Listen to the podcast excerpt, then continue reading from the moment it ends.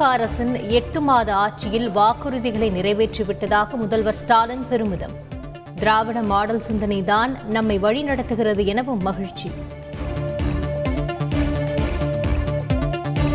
திமுக அரசு எந்த திட்டத்தையும் சரியாக நிறைவேற்றவில்லை என அதிமுக ஒருங்கிணைப்பாளர் பன்னீர்செல்வம் புகார்.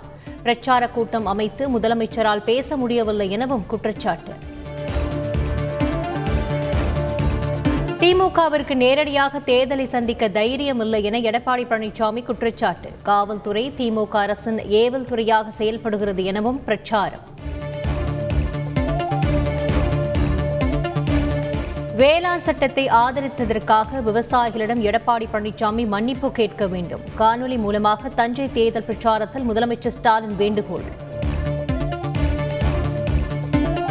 முதலமைச்சரின் நீட் தேர்வு விவாதத்திற்கு நானும் தயார் என அன்புமணி ராமதாஸ் அறிவிப்பு. நீட் தேர்வுக்கு திமுக, காங்கிரஸ், அதிமுக, பாஜக ஆகிய 4 கட்சிகளுமே காரணம் எனவும் குற்றச்சாட்டு.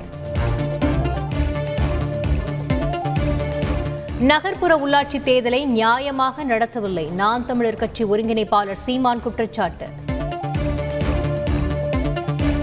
திருப்பரங்குன்றத்தில் 556 கோடி ரூபாய் செலவு செய்ததற்காக அடையாளமே இல்லை என கமல் ஹாசன் விமர்சனம். மக்கள் நீதி மய்யம் வெற்றி பெற்றால் வார்டு வாரியாக வரவு செலவு தாக்கல் செய்யப்படும் எனவும் வாக்குறுதி. தேர்தலின் போது அறிவித்த வாக்குறுதிகளை திமுக நிறைவேற்றவில்லை என அண்ணாமலை குற்றச்சாட்டு. கும்பகோணத்தை ஆன்மீக தலமாக மாற்றுவதாகவும் உறுதி. மகளிருக்காக மாதந்தோறும் 1000 ரூபாய் கண்டிப்பாக வழங்கப்படும். விரைவில் முதலமைச்சர் அறிவிப்பார் என உதயநிதி ஸ்டாலின் பிரச்சாரம். பறக்கும் படை சோதனையில் இதுவரை 9,28,00,000 மதிப்பு உள்ள பணம், பொருட்கள் பறிமுதல். மாநில தேர்தல் ஆணையம் தகவல். சென்னையில் ஒவ்வொரு மண்டலத்திற்கும் பறக்கும் படைக்குழு 6ஆக அதிகரிப்பு. தேர்தல் பணிகள் அமைதியாக நடைபெறுவதாகவும் காவல் ஆணையர் மற்றும் மாநகராட்சி ஆணையர் கூட்டாக பேட்டி. புதுக்கோட்டையில் நாம் தமிழர் கட்சி வேட்பாளரின் வீட்டில் கஞ்சா பறிமுதல். வேட்பாளர் கைது. 3 பிரிவுகளில் வழக்கு பதிவு. தமிழகத்தில் புதிதாக 1325 பேருக்கு கொரோனா பாதிப்பு. 24 மணி நேரத்தில் 14 பேர் உயிரிழந்து உள்ளதாகவும் தகவல். 12ஆம் வகுப்பு பொறியியல் பாட வினாத்தாள்களும் முன்கூட்டியே வெளியானதால் அதிர்ச்சி. இயற்பியல் வினாத்தாள் ஏற்கனவே வெளியான நிலையில் பரபரப்பு.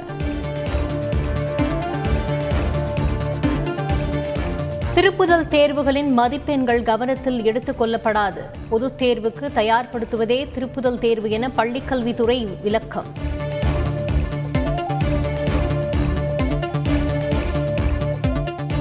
முன்னாள் அமைச்சர் ராஜேந்திர பாலாஜியிடம் 8 மணி நேரம் போலீசார் விசாரணை. 3 கோடி ரூபாய் மோசடி வழக்கில் சரமாரியாக கேள்வி.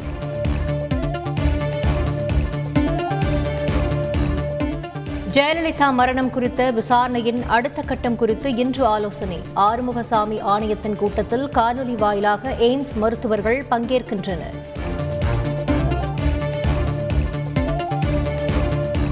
சாத்தான்குளம் தந்தை மகன் கொலை வழக்கில் சார்பு ஆய்வாளரின் ஜாமீன் மனு தள்ளுபடி. சிபிஐ எதிர்ப்பால் உயர்நீதிமன்ற மதுரை கிளை உத்தரவு.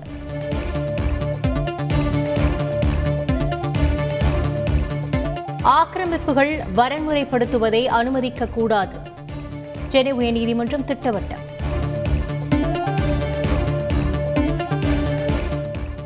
தஞ்சையில் 17 வயது பள்ளி மாணவி உயிரிழந்த விவகாரம் முதல் தகவல் அறிக்கையை பதிவு செய்து சிபிஐ விசாரணை.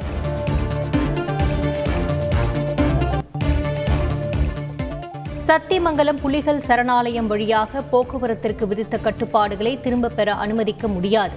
சென்னை உயர்நீதிமன்றம் திட்டவட்டம்.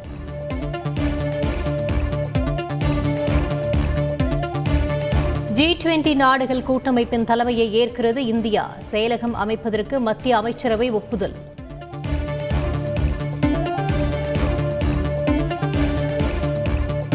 விவசாயிகள் கலவர வழக்கில் ஜாமீனில் இருந்த பஞ்சாப் நடிகர் தீப் சித்து மரணம். நெடுஞ்சாலையில் காரில் சென்றபோது கார் மோதியதால் பரிதாபம்.